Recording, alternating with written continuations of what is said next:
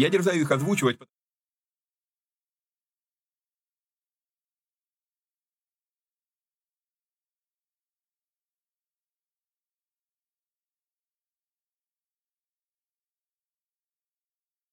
Всем привет! С вами Виктор Боженко, очередной выпуск программы «Вникай». Пока подключаются зрители, повторим принципы этих передач. Преподавая свои семинары или проповедуя на собраниях в церквях, на конференциях, я часто слышу такой вопрос. Как вы так читаете Библию, что видите все эти нюансы? Я вот тут такого раньше не видел. Я не знаю, что особенного в моих исследованиях Библии, поэтому решил посредством этих передач показать на деле, как я разбираю Писание по утрам. Другими словами, не стоит воспринимать эти передачи как конечное учение. Цель этих эфиров только показать, как можно разбирать Писание, ознакомить с известными мне версиями и выдвинуть свои. При этом предупреждаю, что эти передачи могут быть опасны, так как могут выдвигаться еще сырые, невыверенные идеи. Я дерзаю их озвучивать, потому что хочу, чтобы мы все восстановили навык размышлять, а не тупо верить всему, что смогли нагуглить, прочитать, чтобы перестали слепо доверять чьим-то мыслям. В этих эфирах за беспрекословный авторитет воспринимаются только 66 книг канона Священного Писания. Второканон, Талмуд и прочие апокрифы мы можем рассматривать, но лишь как мнения, которые имеют право на существование, но не являются глазом с небес. И да, я отдаю себе отчет, что и сами эти передачи тоже по своей сути апокрифичны. Передачи выходят в прямом эфире, но, возможно, вы смотрите их в записи, и у вас возник вопрос, который не смогли задать во время трансляции. Задать вопросы можно в специальной группе в Вайбере. Чтобы в нее попасть, напишите мне в личку, на Facebook или в ВК. Кстати, если вы смотрите эти передачи в записи, а не в прямом эфире, то хочу подсказать, на YouTube можно ускорить воспроизведение. В прямом эфире я говорю довольно медленно, поэтому в записи можно смело ставить скорость в полтора раза быстрее. Есть просьба. Социальные сети считают крутыми и начинают продвигать те ролики, которые досмотрели до конца, которые лайкают, комментят и которыми делятся с друзьями. В какой-то мере можно даже сказать, что когда мы делаем эти простые действия с христианскими видеоматериалами, мы помогаем распространению Слова Божьего. Сами соцсети начинают рекламировать эти материалы, если видят, что вокруг них много активности. Поэтому, если у вас не убудет, прямо сейчас ставьте пальцы, подписывайтесь на канал на YouTube, жмите колокольчик, обязательно поделитесь ссылкой с друзьями, сами досмотрите до конца и все такое. Поехали!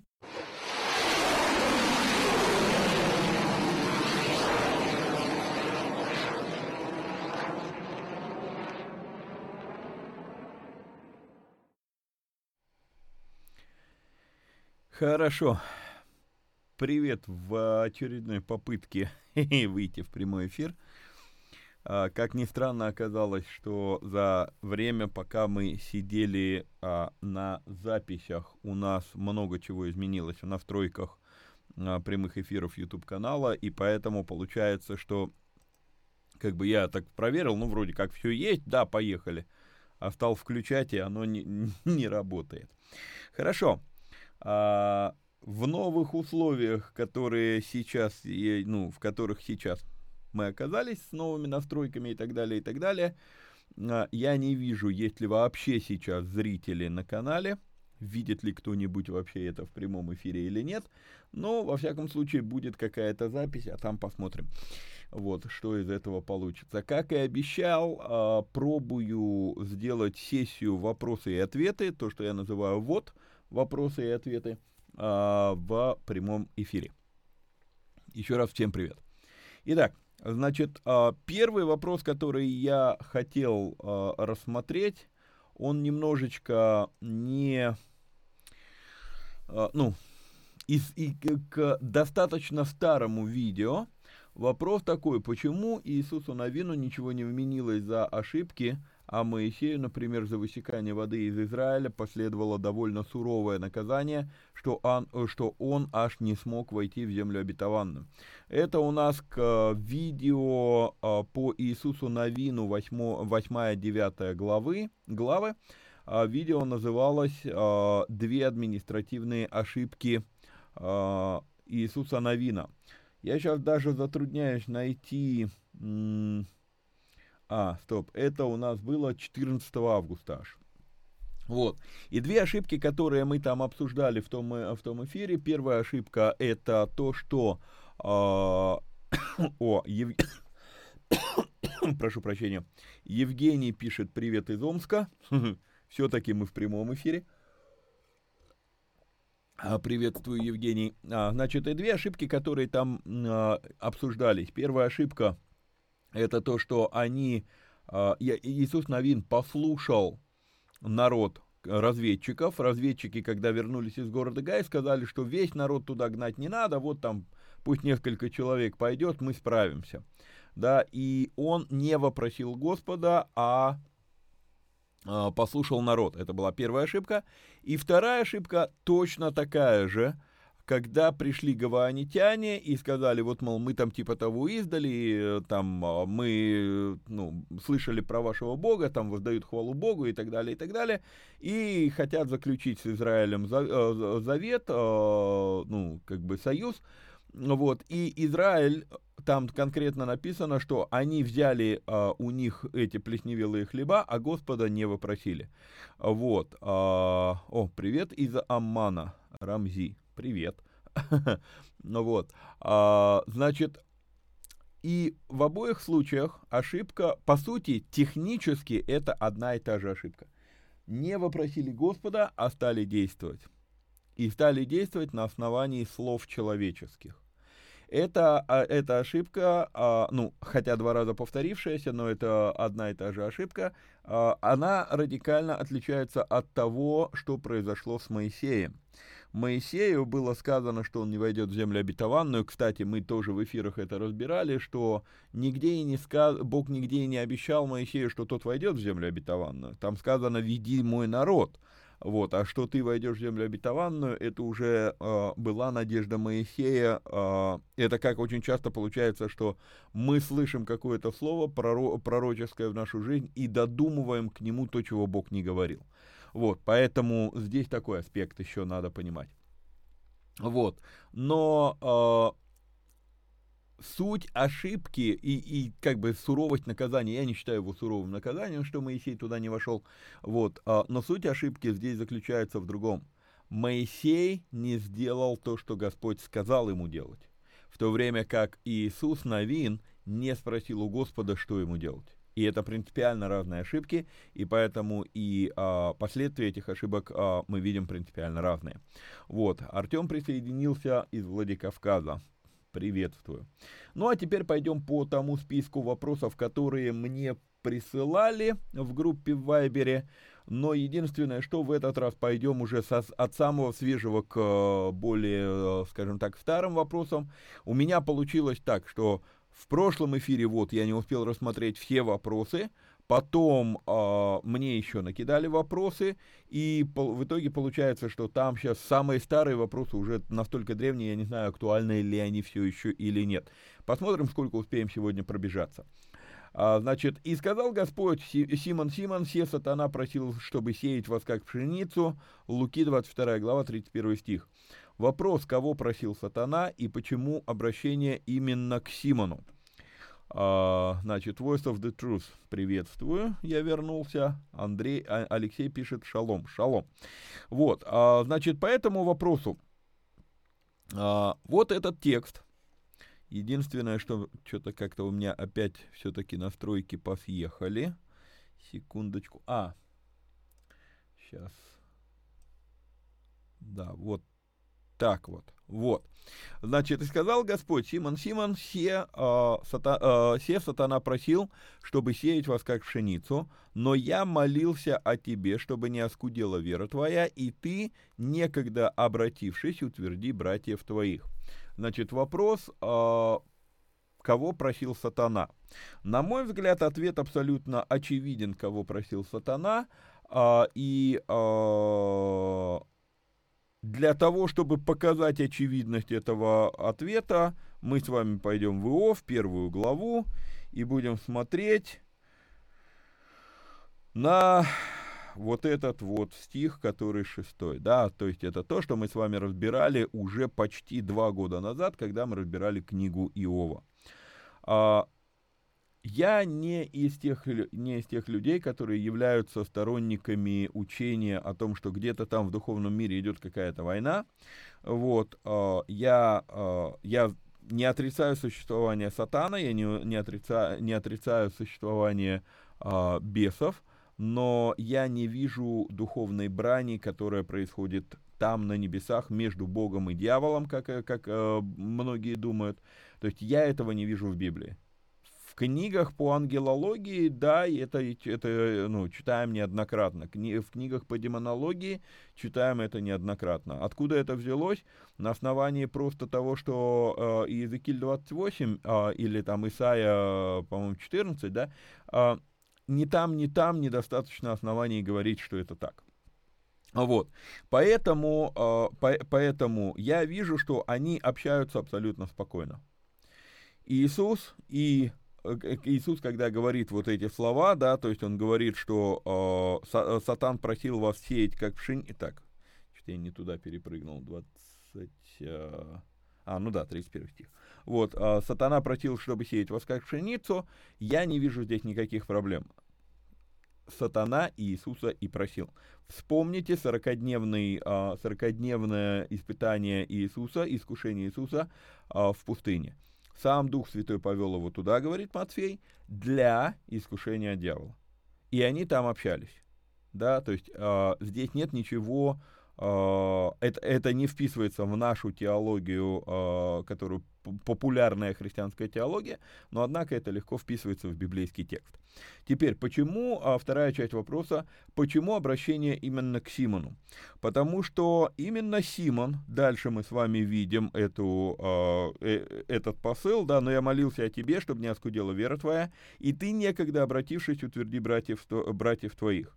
Вот. А, и сама фраза «некогда обратившись, утверди братьев, э, братьев твоих», вы видите сейчас этот текст на экране, а, провоцирует Петра ответить «Господи, я с тобою готов и в темницу, и на смерть пойти». То есть это тот текст, это те слова, вот э, в 32 стихе, которые э, для Петра говорят больше, чем для нас, э, ну, для современных людей сегодня.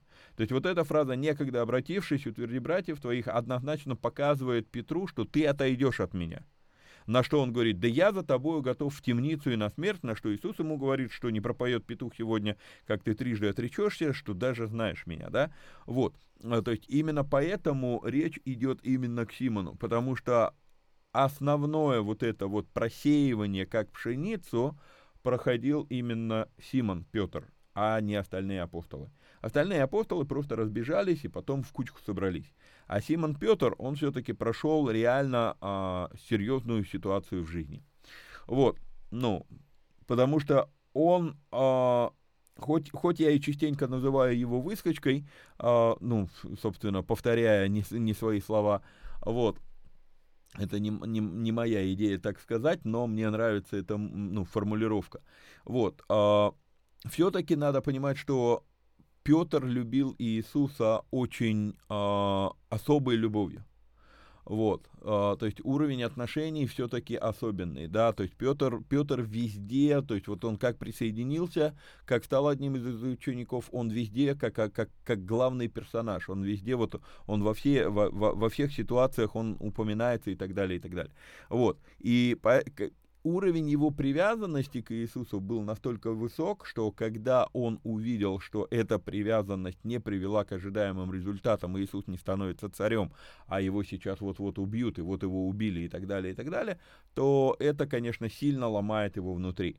И поэтому в основном как раз я молился о тебе, да, я, и Иисус говорит, но я, еще раз покажу этот текст, сатана просил, э, чтобы сеять вас как пшеницу, но я молился о тебе чтобы не оскудела вера твоя. То есть он особо нуждался в молитве Иисуса, потому что он проходил особую ломку внутри себя в момент, э, в момент страстей Христовых, как это э, названо в знаменитом фильме. Поэтому, думаю, на этот вопрос мы ответили. Э, так, э, в Матфея 19.29 написано, что если человек оставит дом родственников ради имени Христа, то в итоге получит во сто крат больше и жизнь вечную. Можем ли мы утверждать, что суть стиха о, самопов... о самопожертвовании как высшем проявлении э, любви? Ну, не знаю, есть ли нам смысл открывать это место Писания. Думаю, оно всем нам известно, оно всем нам, ну, как бы знаменитый, знаменитый отрывок. Вот, но покажу все-таки его. Иисус же сказал им, истинно говорю вам, что вы, последовавшие за мной, кстати, а опять тот же самый Петр, да, э, Симон Петр, он задает вопрос, вот мы оставили все и последовали за тобой, что же будет нам? Как я обычно на семинаре это подчеркиваю, что а, в ответ Иисус не говорит «отойди от меня, сатана». Потому что иногда вот когда а, слушаешь а, заумные теологические дискуссии людей, и там иногда вот может прозвучать такое, что ну вот, как ты можешь все время чего-то от Бога ожидать, там это, это плоть и так далее, и так далее.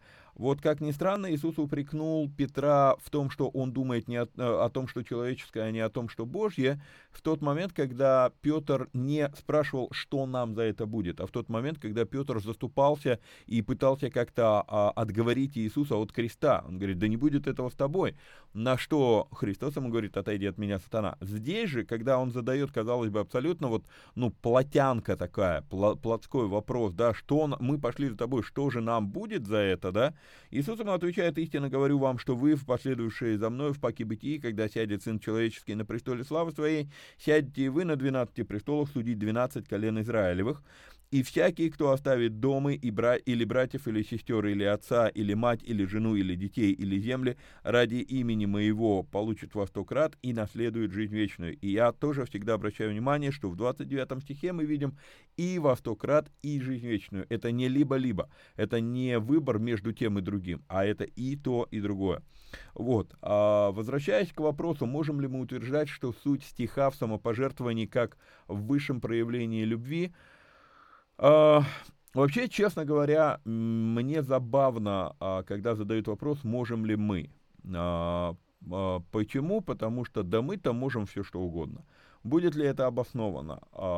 Наверное, да, будет обосновано говорить о том, что наше самопожертвование – и здесь, заметьте, нету самопожертвования, здесь пожертвование ну, тем, что у тебя есть, тем, что это то, что по жизни в какой-то мере все-таки оказывается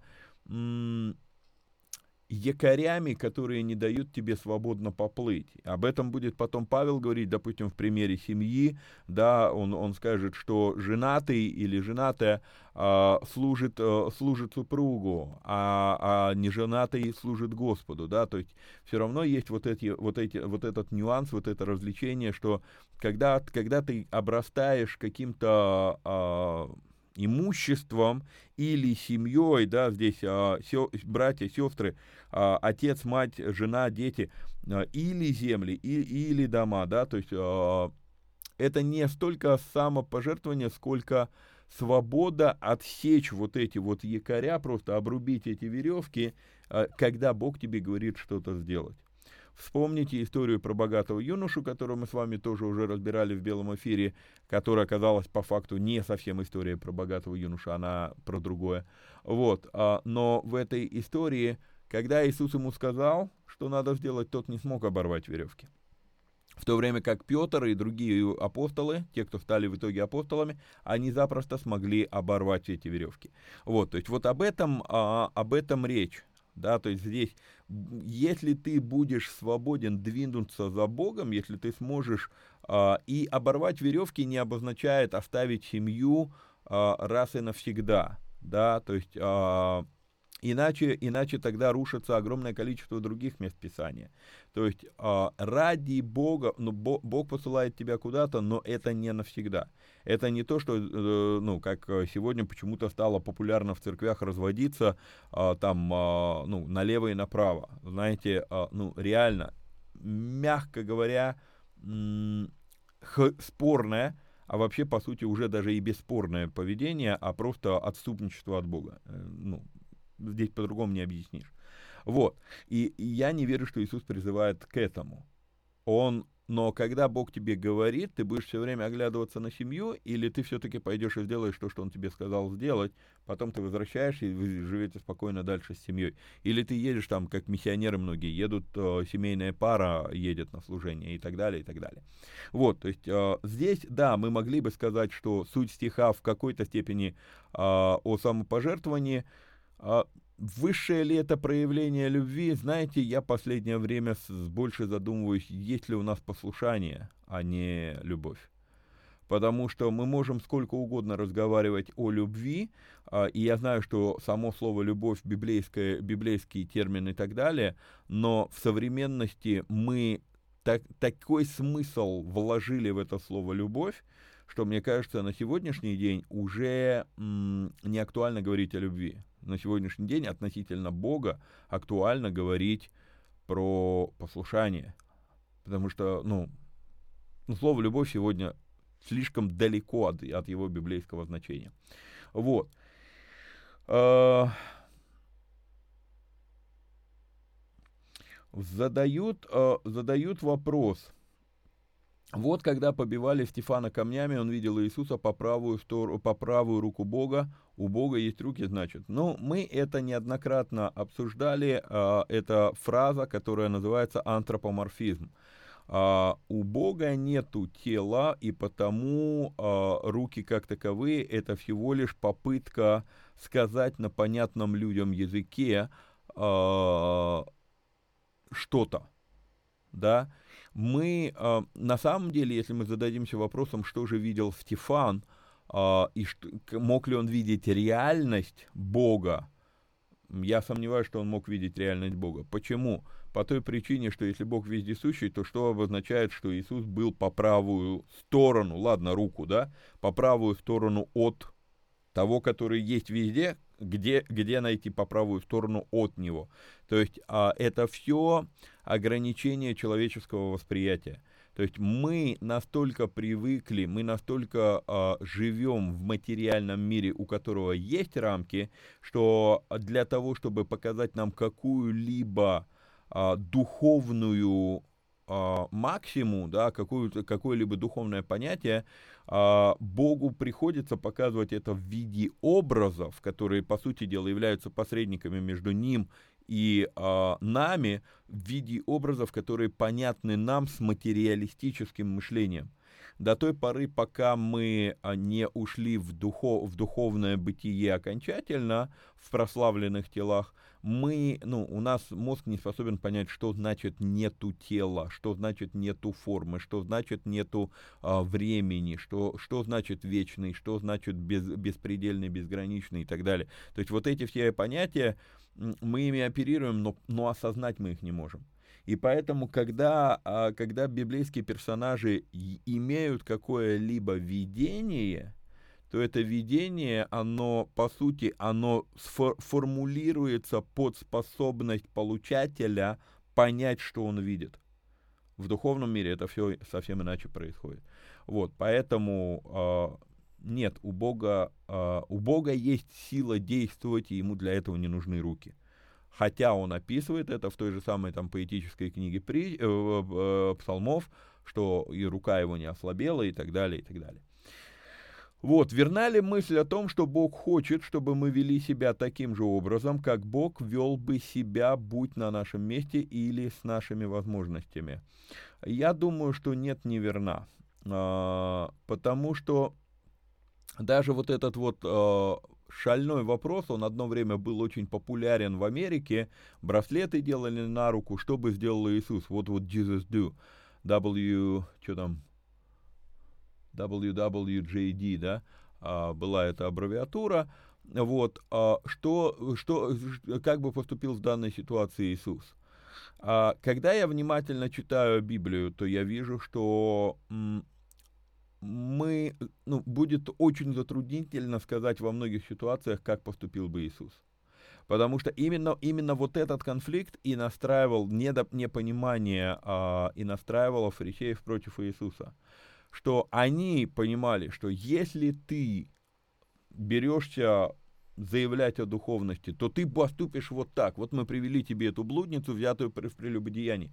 Ты же соблюдешь закон.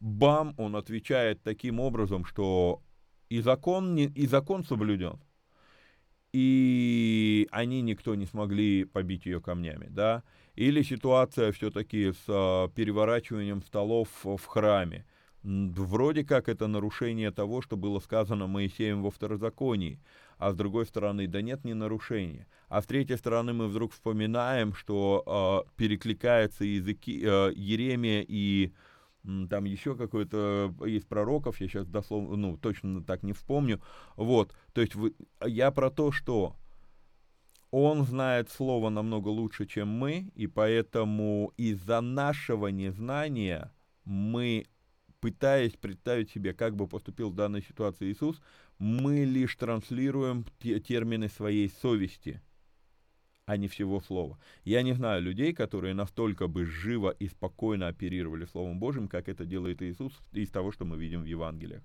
Вот, поэтому э, здесь как бы возвращаясь к самому вопросу, верна ли мысль, что Бог хочет, чтобы мы вели себя таким же образом, как Бог бы вел себя, будь он на нашем месте, с нашими возможностями, я бы все-таки перевернул ситуацию, и я думаю, что Бог скорее хочет, чтобы мы наконец-то поняли, что мы созданы по Его образу и должны стать Его подобием, и поэтому Он ожидает, что мы будем себя вести так, как Он ведет, понимая, что в, не, в нас Его возможности и Его способности – говорили об этом тоже неоднократно а, при разборах. Вот. То есть это не то, что он на нашем месте, это он хочет, чтобы мы поняли, что мы на его месте, то есть мы его представители. Он доверил нам э, двигаться в, ну как бы от его имени в материальном мире. Вот. Так, вопрос. В христианском мире достаточно свидетельств того, что люди вернулись с того света и видели умерших. Что нам говорит Писание о подобных заявлениях. А, что нам говорит Писание о подобных заявлениях? А,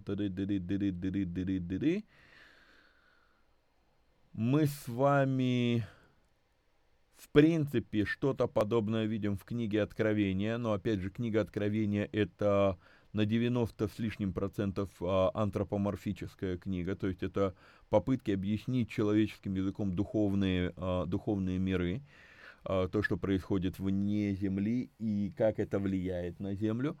Вот, а когда колдунья попыталась вызвать Самуила, то там написано, что Саул увидел дух, поднимающийся из земли. Вот, а этот дух моментально колдунье показал, что перед ней стоит Саул, именно царь, а не, ну, не про Самуила. Вообще, честно вам сказать, лично я всерьез не воспринимаю ни одно свидетельство, которое рассказывает о том, что человек там э, вернулся с того света и что-то там видел.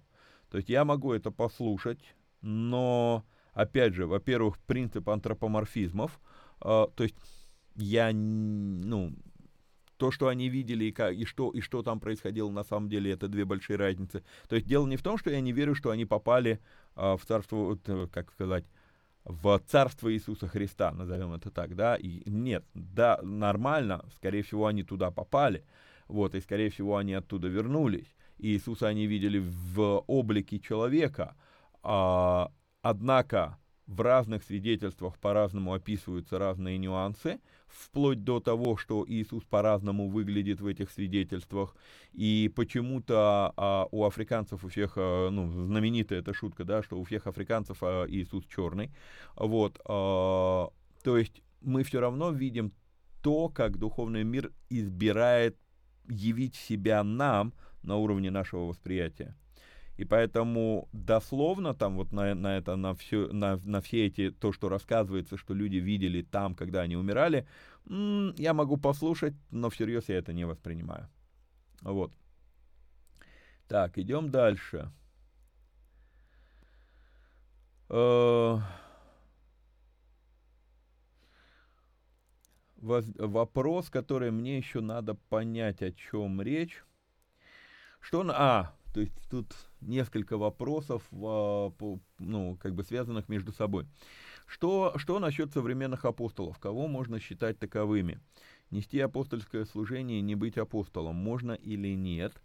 И, и, или его должны короновать, термин веселый, короновать такие же апостолы своим признанием. Вот. А, ну и потом будет еще продол... вопрос в догонку к этому. Значит, насчет современных апостолов. А, богословы ну, не сходятся во мнении насчет этого термина, насчет этого понятия. Кто-то кто предпочитает использовать слово апостол только исключительно в адрес а, первых апостолов, первозванных, а, то есть 11 плюс Павел. Вот. А, кто-то кто-то предпочитает э, говорить, ну вот те, кто говорят, что слово апостол, оно осталось в первом веке, в, в первоапостольской церкви, вот, э, а сегодня их функции выполняют епископы. Вот. Кто-то говорит, что нет, апостолы существуют и сегодня, э, и это как бы, это, ну, если говорить, что епископ это пастор для пасторов, то апостол это как бы пастор для, для уже епископов. На мой взгляд, на мой взгляд, э, такая картина, она чересчур административна. То есть это, по сути дела, получается апостольское служение, это чисто административное служение, управлять большим количеством э, ну, там, дочерних или присоединившихся церквей. Все-таки апостольское служение, как меня учили, это служение, которое способно выполнять функции пророка, евангелиста, пастора и учителя.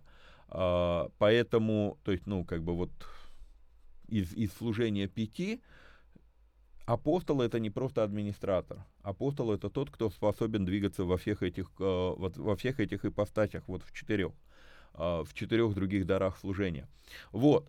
А теперь, что насчет современных апостолов? Я скажу так. К сожалению, на сегодняшний день огромное количество самозванных апостолов, но это не обозначает, что среди апостолов нету тех, кто действительно достоин иметь это, это звание, этот титул. А, поэтому даже не знаю, даже не знаю, как, как, как, как это различать. Вот. Я для себя лично заметил одну особенность. Тот, кто действительно двигается в апостольском служении, он, в принципе, себя сам апостолом никогда не называет. То есть он просто там, как бы, он скромно там будет, ну, там, я, я служитель, и все, да. Вот. Но люди смотрят на уровень служения этого человека и на то, в каких дарах он двигается, и они уже признают его апостолом. Вот. И еще раз повторюсь, то есть один тот факт, что под этим человеком объединено большое количество церквей, для меня это еще недостаточно, чтобы человека называть апостолом. Все-таки, когда мы смотрим на служение апостолов, то там есть конкретные, конкретно проявленные дары. Вот. И, но, но, но получается так, даже вот если мы просто э, мыслительно проведем эксперимент, мне трудно себе представить, чтобы большое количество людей пошло за человеком, в, в служении которого не проявляются дары. То есть люди идут за человеком, потому что видно, что действительно его служение приносит результат, что оно имеет плоды. Люди идут за ним, это постепенно вырастает в достаточно такую большую серьезную структуру а, дочерних там церквей или присоединившихся церквей, и поэтому а, в итоге его начинают называть апостолом. То есть, ну, я, скажем так, я не готов сказать, что сегодня апостолов нет. Они есть. Все ли, кто носит этот титул, таковые? Нет, не все. Вот. А, и дальше вот вдогонку к этому был, а, был такой вопрос, а, мне тоже непонятно, в Библии есть послание от двух апостолов Иешуа, ну, по-моему, не двух, а все-таки трех. Это если мы говорим про тех, кто видел Иисуса, ну, воплоти, мы говорим про Иакова, про Петра, про Иоанна и про Иуду, четверо. А, из, из 11 12 удавился. Вот. И все-таки Павел, пятый апостол, который видел Иисуса в видении. Вот. И, судя по всему, неодно, неоднократно.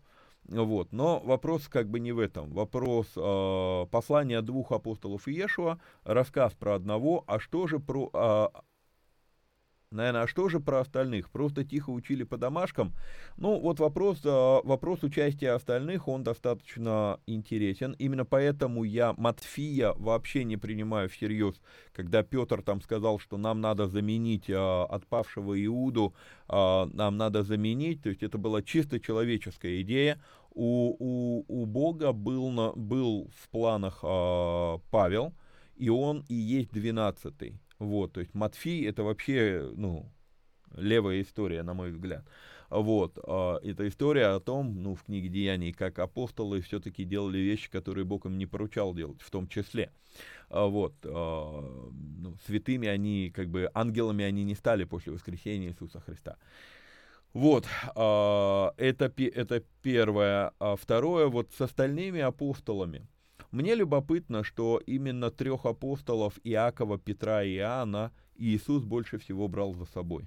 Иуда потом пишет коротенькое послание, оно очень сильное, но оно как бы вот коротенькое, и его недостаточно для того, чтобы как бы всерьез говорить о влиянии Иуды. А, вот. А вот эти трое, то есть Иисус изначально знал, что эти, только эти трое и оставят внушительный теологический след в истории, поэтому он больше им показывал и открывал. Однако остальные, а, остальные 9, 8 э, апостолов, это, это те апостолы, которые оставили след в истории церкви. Они не оставили след в э, Библии, но они оставили след в истории церкви. И история церкви преподает конкретно про, про то, кто куда ходил. Мы это проходили, когда я изучал, ну, учился в теологическом.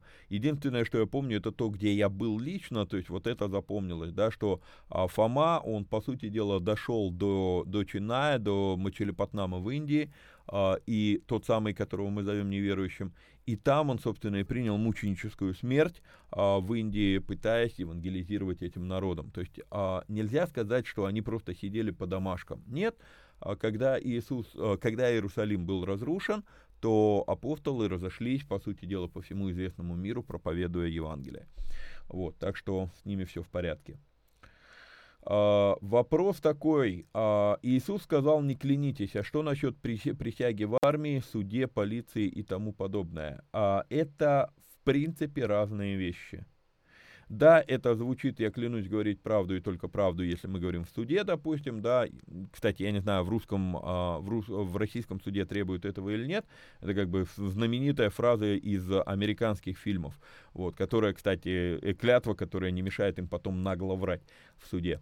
Вот. А в армии ты принимаешь присягу. Мы говорили о том, что, допустим, присяга в армии, а, мы говорили о том, что участие в арми... в вооруженных силах государства это не то, что подпадает под запрет «не убий». Мы это с вами разбирали, когда проходили 10 заповедей, что фраза «не убий» имеется в виду только бытовые убийства. Речь не идет о войнах, допустим, вот, или смертных казнях, а, потому что сам Бог утверждал и то, и другое.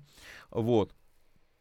А, то есть здесь а, я все-таки разграничиваю эти вещи не клянись э, имеется в виду, когда Иисус говорит не клянись, э, он э, имеется в виду, опять же, в бытовом уровне, ты лучше пойди и сделай, чем ты будешь 10, 10 э, раз обещать и не сделаешь в итоге. То есть это, раз, это ну, для меня это, это вещи разных категорий. Вот, а, когда Иисус говорит, что за каждое праздное слово дадут ответ в день суда, можно, можно ли сказать, что за каждое праздное слово, написанное в Инстаграм, дадут ответ?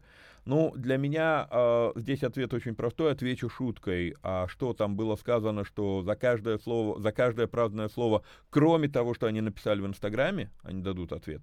Я считаю, что за каждое праздное обозначает за каждое. Как некоторые проповедники шутят, каждое в переводе с греческого обозначает каждое праздное слово. Вот. А, и здесь, а, здесь а, есть вот эта проблема, которая наблюдается.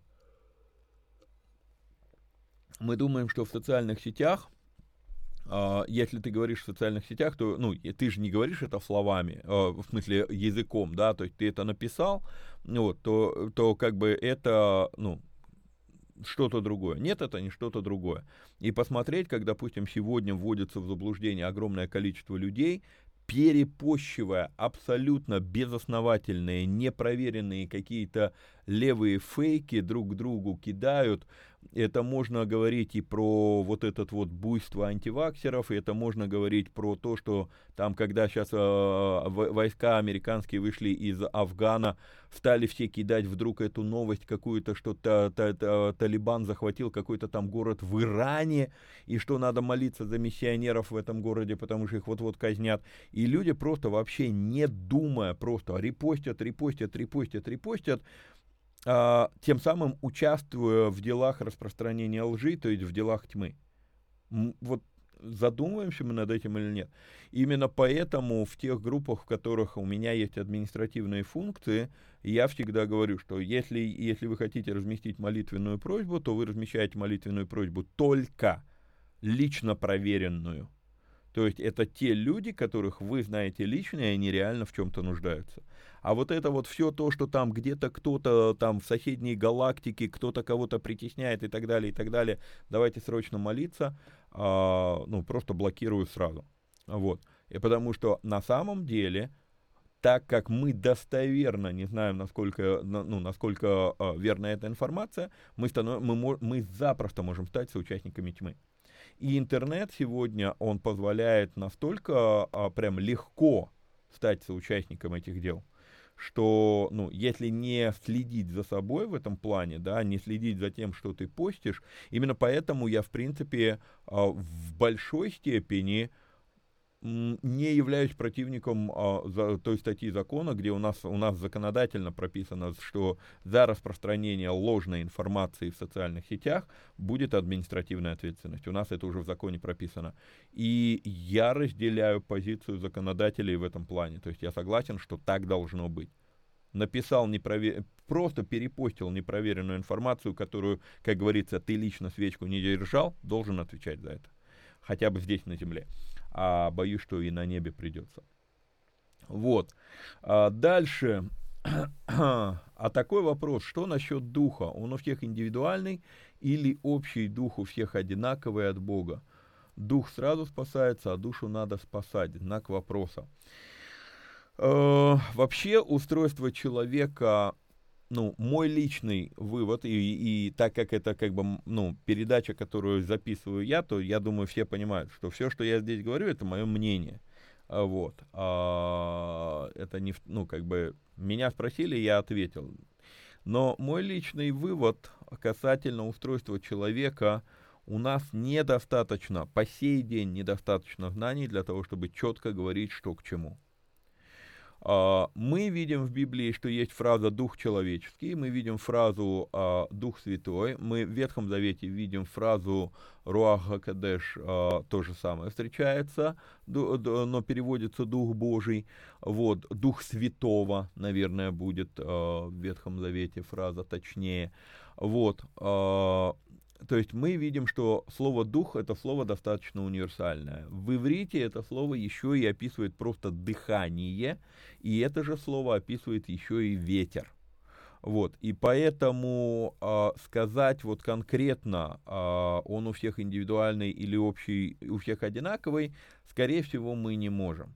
Я бы сказал, что у каждого человека есть свой собственный дух, э, и это никак не мешает иметь едино, единый дух, который все-таки вот есть про матерь, как а, в, в иудейском богословии есть такое понятие про матерь всех душ, да, то есть некое, некий единый ресурс, в котором все равно люди между собой все связаны. И да, я понимаю, что это звучит там, не знаю, как какое-то восточное учение, вот, а, ну, собственно, Библия тоже не западная книга, вот, а, но по сути это дело мы то же самое видим у Павла, когда Павел говорит, что водами все согрешили, а в Иисусе все оправдались, то есть как бы, опа, то есть есть некий, некая, а, все-таки вот эта вот проматерь всех душ, она где-то все равно существует. Вот, поэтому думаю, что и то, и другое. И то, и другое. И индивидуально дух существует, и общий некий связующий дух, который как бы а, от Бога, он все-таки есть. Именно поэтому, наверное, так много а, ответственности Бог возлагает именно коллективно, а не индивидуально в Библии. Это тоже мы с вами уже проходили, разбирали. Насчет дух, дух сразу спасается, а душу нужно спасать. А, я в свое время задумывался над этим, что ну, а, было такое учение, сейчас я его уже очень давно не слышал, ну, может быть, просто не вращаюсь в этих кругах, было такое учение, что вот все, что душевное, то это бесовское, ну, из-за неправильного прочтения Писания, там как бы вот, мол, душевное, бесовское вот, что это одно и то же. Нет, это не одно и то же, это два разных состояния, вот, а, и как бы оттуда, вот из неправильного прочтения Писания появилась мысль, что все, что душевное, нужно вообще уничтожать, а вот духовное, вот это вот мощная вещь, да, вот, а, с этим, с этим взглядом я не согласен, потому что именно душа Писания говорит, предстанет пред Богом на суд. Вот, и поэтому как бы э, что, что будет происходить с душой, э, за это отвечает дух человека, который есть воля его. И поэтому мы, мы в одном, ну, это настолько, опять же, это настолько сложно разделять эти вещи, что даже не знаю, есть ли смысл. Вот, и поэтому вопрос, а, ну, мою позицию на вопрос спасения вы тоже уже знаете, разбирали. Так.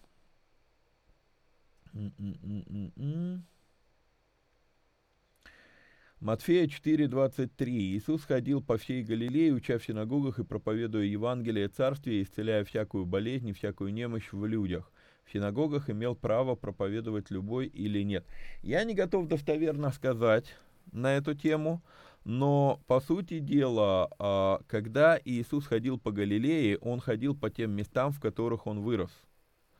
И еще раз, это не то количество населения, к которому мы привыкли сегодня, когда мы говорим там про сотни тысяч людей, про миллионы. По сути дела, весь Израиль того времени это большая деревня, где а, все друг друга так или иначе знают. И поэтому то, что Иисус приходит и встает в синагоге преподавать, это он, он для них уже не любой. Информация, ну, а, слухи о нем распространялись очень быстро. И поэтому тоже он уже не любой. То есть он уже был ожидаемым спикером.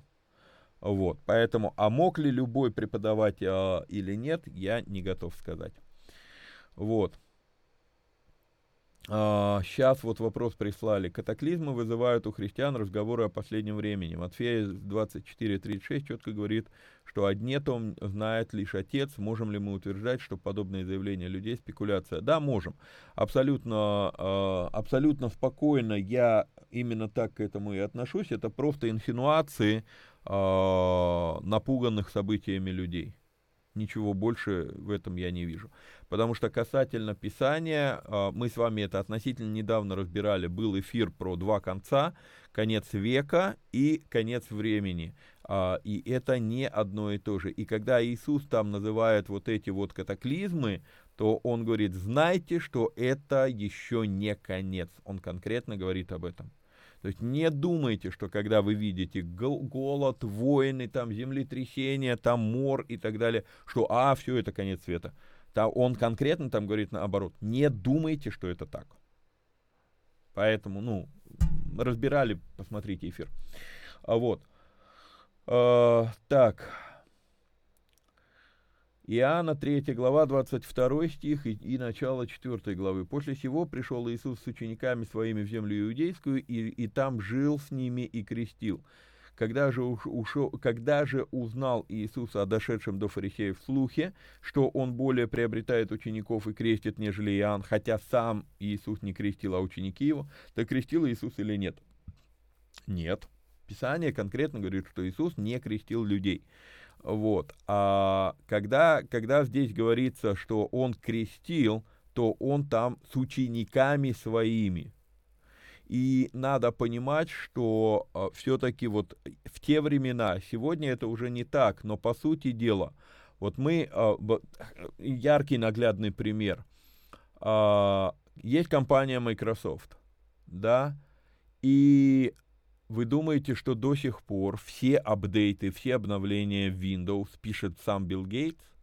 Конечно же нет. Но что, но что происходит, когда выходит какой-то апдейт а, или апгрейд системы? Говорят, вот Билл Гейтс опять что-то там наворочил. Не говорят Microsoft, говорят Билл Гейтс. А, хотя Билл Гейтс не писал уже, ну, я, я сомневаюсь, что он написал хотя бы строчку кода за последнее, наверное, за это тысячелетие вот за эти 20 лет, это 21 год этого тысячелетия, да, а, то есть, но мы, но мы как бы по-прежнему, вот там, вот Билл Гейт, там, то все, пятое, десятое. А когда компания Microsoft приобретала Skype, выкупала там, или, или вот они там недавно какую-то игровую платформу купили. Билл Гейтс купил игровую платформу. А, я вообще сомневаюсь, что Билл Гейтс там при делах.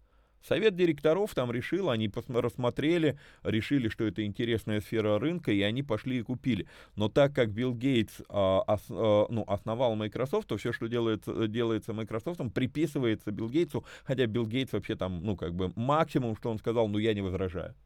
Я так думаю. Вот, поэтому здесь мы видим то же самое. То есть, особенно если это видно в одной книге в подряд идущих стихах, и есть вот это уточнение, хотя сам Иисус не крестил, а ученики его, то здесь все, ответ, на мой взгляд, просто очевиден. Это нам типично обобщать ситуации э, и, ну, и привязывать их к главному, к руководителю всей группы людей.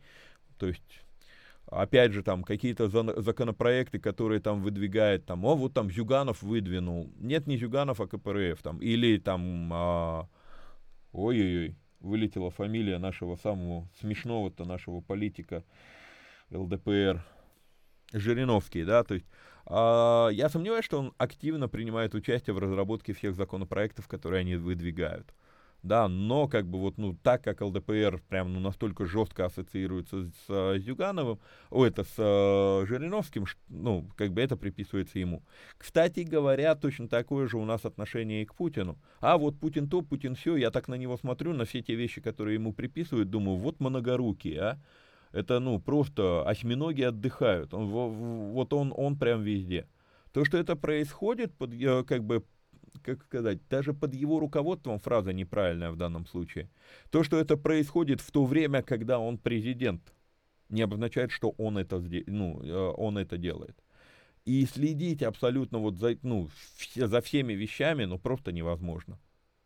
Мне, ну, я не завидую людям на таких высоких постах по той причине, что, ну, тебе припишут те вещи, которые, а тебе надо было просто подписать, я не знаю, 500 бумаг за день, и ты их подписываешь. Да на предприятии просто директор не в состоянии проверить все, что он подписывает. А уж что говорить на уровне президентства. Ну, то есть, то вот здесь та же самая картина. Здесь, здесь все просто, на мой взгляд. А, где вопро- еще вопрос возник, где находится жертвенник, против которого сел Иисус? Мог ли туда сесть любой, учитывая то, как к Иисусу относились? Я имею в виду местоположение. Марка 12 глава, 41 стих. «И сел Иисус напротив сокровищницы и смотрел, как народ кладет деньги в сокровищницу. Многие богатые клали много». А, ну, смотрите, вы задаете вопрос, где находился жертвенник, а текст приводите про сокровищницу. Жертвенник и сокровищница – это разные вещи. Возможно, не все знают э, исторический, э, исторический фундамент появления сокровищницы при храме. Она даже не столько в храме, сколько при храме находится, на входе в храм. А, во времена, когда а, это появилось уже после Ездры, а, во времена Ездры, когда восстанавливался храм, то собирались приношения людей.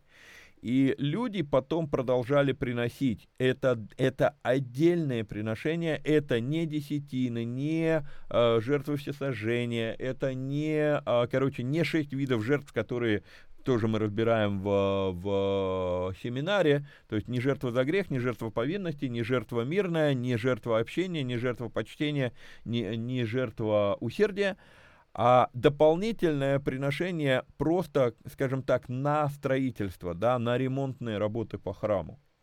И когда люди это приносили, приносили, приносили, я сейчас не вспомню точно, в каком году это произошло, было решено поставить сокровищницу, чтобы это уже не священники, если помните, там была эта история, что э, они брали, они брали деньги, но, не, но восстановлением э, здания, восстановлением храма не занимались. В итоге потом, ну, священники. Вот. И потом было сказано, короче, давайте так, вот отдельно, вот, вот эти деньги отдельно, вы, священники, к ним не прикасаетесь. Потому что священники, по сути дела, ну, они это не разворовывали, потому что они имели право это забрать себе. Вот. Но, как бы, это было нецелевое использование денежных средств. И тогда появилась вот эта дополнительная сокровищница. Она находилась на входе в храм. То есть там мог быть любой. И, и, и момент в том, что вот Иисус сел напротив, да, то есть он как бы, о, ну, люди просто проходили, кидали в сокровищницу и уходили. Когда сокровищница наполнялась, левиты, ну, там несколько левитов приходили и с охраной, они все это дело забирали и уносили внутрь. да, вот, все, сокровищница опустошалась. А Иисус, он сел напротив этой сокровищницы и смотрел. То есть там мог, там мог вообще любой абсолютно находиться. Вот. А, идем дальше по вопросам.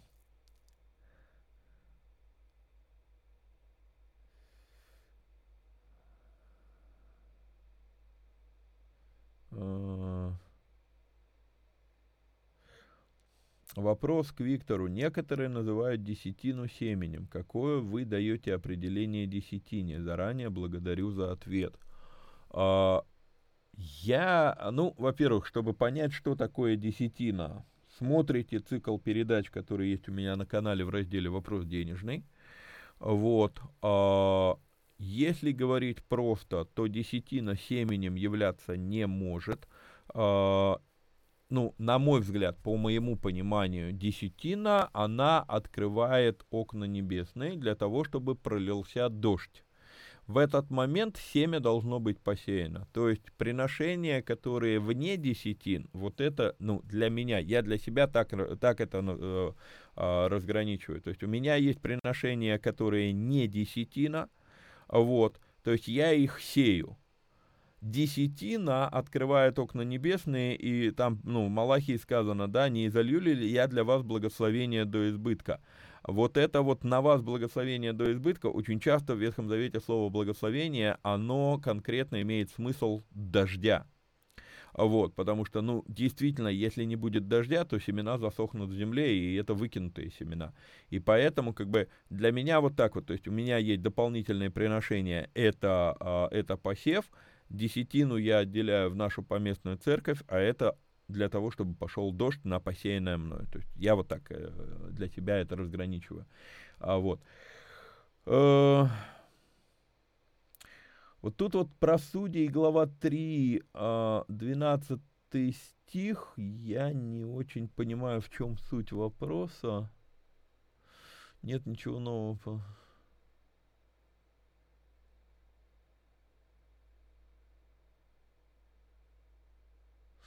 А, нет ничего нового под солнцем. История повторяется. Судей 3 глава, стих 12. «И укрепил Господь вражеского царя».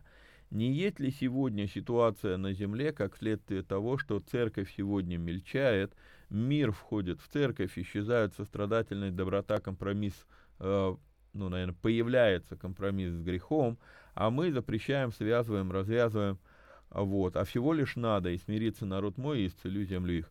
А, и стои, стоят три знака вопроса. Но по сути вы просто проконстатировали ситуацию. То есть здесь-то вопроса и нет, отвечать особо не на что. А, мы сами себе создали какой-то ложный стереотип, что Бог в Ветхом Завете двигался только через Израиля, и только, и только Израиль является его вот а, избранным инструментом действия на земле. А Бог двигается в Ветхом Завете через огромное количество неизраильтян и использует их против израильтян, когда израильтяне зарываются и уходят от Бога и так далее, и так далее. И сам Господь говорит, я послал их на вас.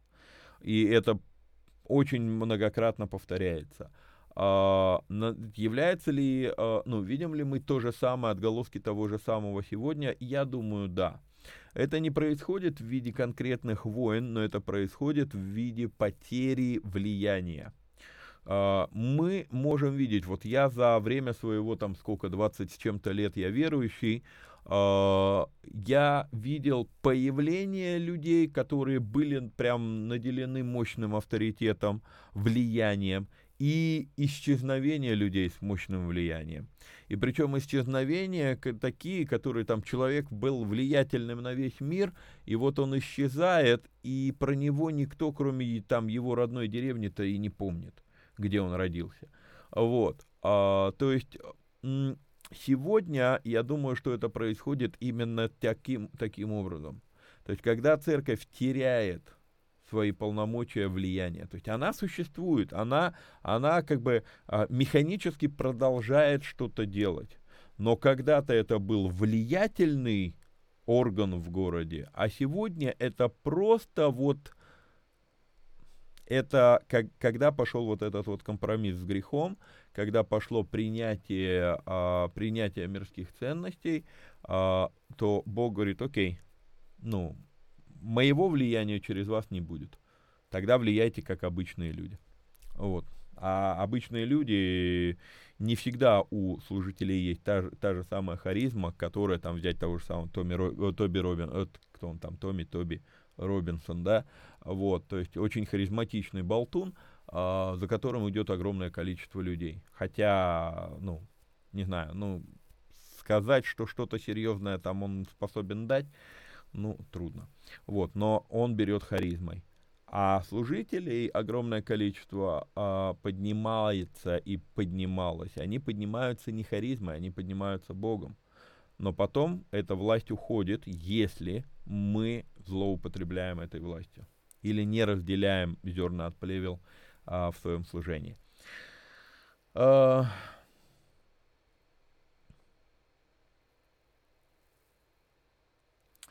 Вопрос, если мы спасаемся своей верой, то объясните мне стих Луки 5.20, и он, видя веру их, сказал человеку тому, прощаются тебе грехи твои. А, ну, я не знаю, кто задал этот вопрос, а, вы не по адресу, потому что я тоже не понимаю, а, с чего мы взяли, что человек а, праведной верою жив будет. Эта фраза вообще не о том, что ей приписывается в современном богословии. Это, это цитата из Ветхого Завета, это цитата из, если я не, не ошибаюсь, из псалмов, у меня это где-то записано. Мы когда дойдем до этой фразы Павла, мы там будем это разбирать. То есть э, мне тоже непонятно, что вот просто сиди и мечтай, и ты спасен. Э, я не вижу этого в Библии. Так.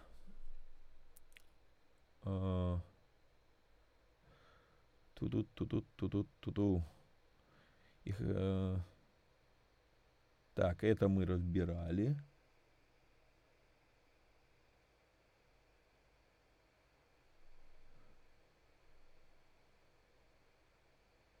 Это мы тоже разбирали. Что-то вопросы повторяются. Так. Это мы тоже разбирали.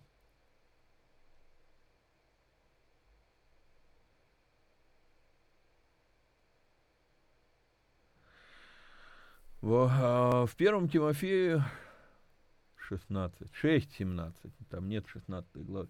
В 1 Тимофея 6, 17 написано, «Богатых в настоящем веке увещевай, чтобы они не высоко думали о себе и уповали на богатство, не на богатство неверное, но на Бога живого, дающего нам все обильно для наслаждения».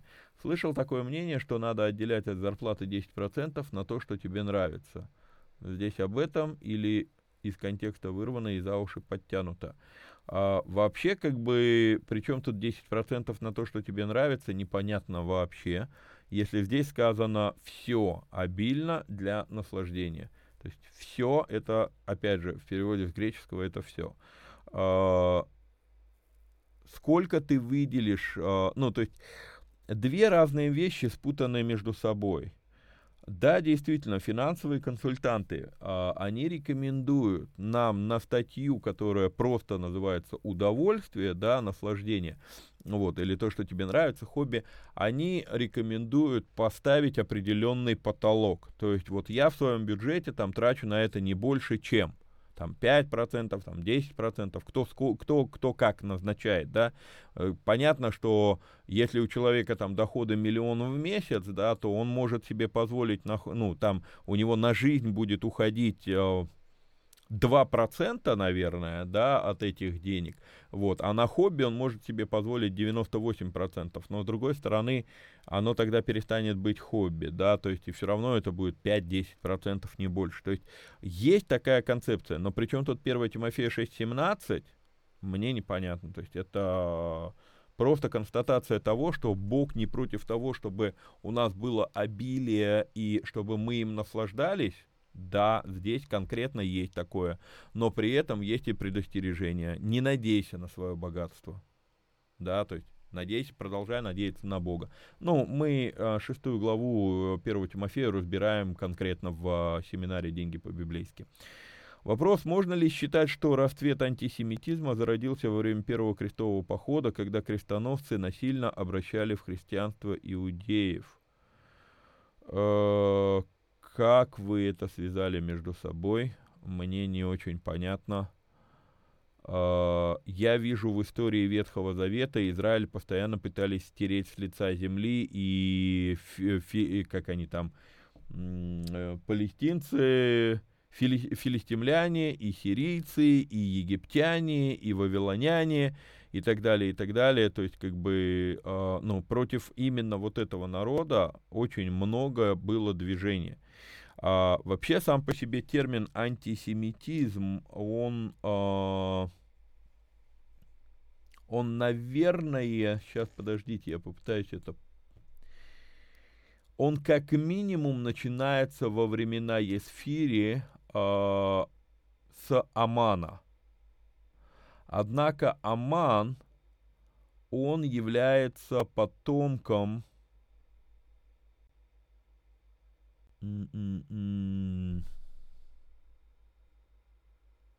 у меня вылетело из головы, у меня в последнее время имена вообще в голове не держатся, ну, не знаю, то есть э, вроде как после ковида, но не знаю, связано ли это с ковидом. Э, царь Саул должен был убить одного, одного царя. Э, не помню сейчас какого царя, даже не помню сейчас, как это поискать в Библии по какому слову.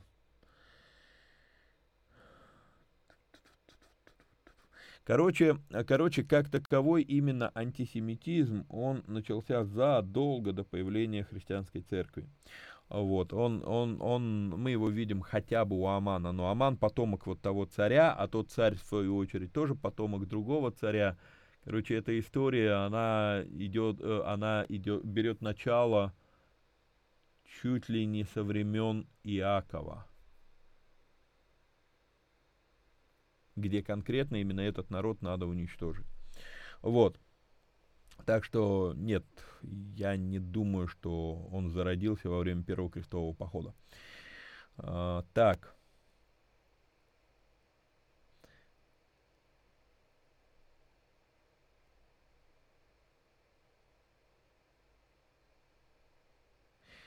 А, вот вопрос. Стих из притч. Сердце царя в руке Господа. Это значит, что Бог, если захочет, может управлять царями, как сочтет нужным. А как это вяжется со, со свободной волей? А, абсолютно спокойно это вяжется со свободой воли, а, если ты начинаешь смотреть с точки зрения Божьего всеведения. Да, то есть, когда Бог, находясь в вечности, то есть вне времени, он знает, кто как себя поведет, ему ничего не мешает этого царя не свергнуть, видели историю с, Наводох, с Навуходоносором, другого царя поднять, да, и, соответственно, ситуации, то есть он может абсолютно спокойно поднять царя, потому что этот человек, оказавшись вот в такой позиции, примет вот такие вот решения. Одно другому никак не противоречит. Вот. Э, и, наверное, последний коротенький вопрос. Э, за, за, ну, разберем. Вопрос не по теме. Как Бог относится к финансовой подушке безопасности? Мы создаем финансовую подушку безопасности на всякий случай, если вдруг что, что-то случится. То есть мы уповаем не на Бога, а на подушку безопасности и знак вопроса. Это не является упованием на а, не на Бога. Потому что сам Господь говорит, допустим, помышления прилежного стремятся к изобилию, да, то есть а, человек прилежный, он продумывает таким образом, что у него есть изобилие. А, и таких стихов большое количество. Получается, что Иосиф, когда он затеял свой план с тем, чтобы собирать 20% с урожая в обильные годы, он не уповал на Бога, так подождите, Бог ему и показал, что будет проблема, будет кризис, и тебе надо к этому кризису подготовиться. А, по сути дела, в целом, когда мы... Здесь не назовешь одного конкретного какого-то стиха в Библии, но по сути дела, когда мы смотрим да, да даже, даже просто, когда Иисус говорит про следование за Ним, Он говорит, не сядешь ли ты заранее, не посчитаешь, чего тебе это будет стоить. Ты, то есть ты должен запланировать заранее. И дальше Он говорит про строительство башни, что люди будут смеяться, если ты начал и не смог. Вот, то есть а, у тебя должны быть какие-то бюджеты, у тебя должны быть какие-то запасы. Взять историю про то, что Иисус рассказывает притчу, когда он говорит, что у одного богатого человека был обильный урожай на поле, и он, и, и, и он а, когда собирал, он говорит, не знаю, что мне делать, сломаю амбары свои. А, ну, не амбары, житницы, да? Так у него были житницы, у него были запасы, и Бог его за эти запасы не, не упрекает, и так далее, и так далее, и так далее. То есть а, речь не, а, вот как раз именно не, а, мы возвращаемся к вопросу о не уповании, а послушании. Человек, который не послушан Богу, у него нет ресурсов, у него нет резерва. И это не в том плане, вот как Евангелие процветания, да, то есть если у тебя с Богом все хорошо, то Бог тебе навалит. Нет, речь вообще не о том, что Бог тебе навалит. Речь о том, что если ты подходишь согласно книге притч к своим ресурсам, то у тебя будут запасы. И момент, который очень часто многие люди не понимают и как бы ориентируются, ну вот была же манна небесная – манна небесная, я это тоже на семинаре показываю все время, сам факт того, что есть потребность в манне небесной, означает, что человек так и не вошел в землю обетованную, то есть не вошел в свое призвание.